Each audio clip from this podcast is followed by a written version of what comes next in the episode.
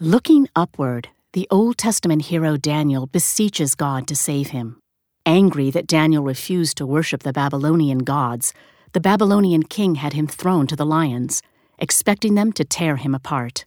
So Rubens has selected a moment from that story where Daniel is alone in the pit, looking up to the heavens, praying for his safety.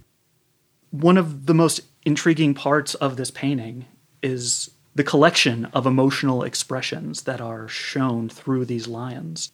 Rubens could have studied real lions in the Royal Menagerie in Brussels.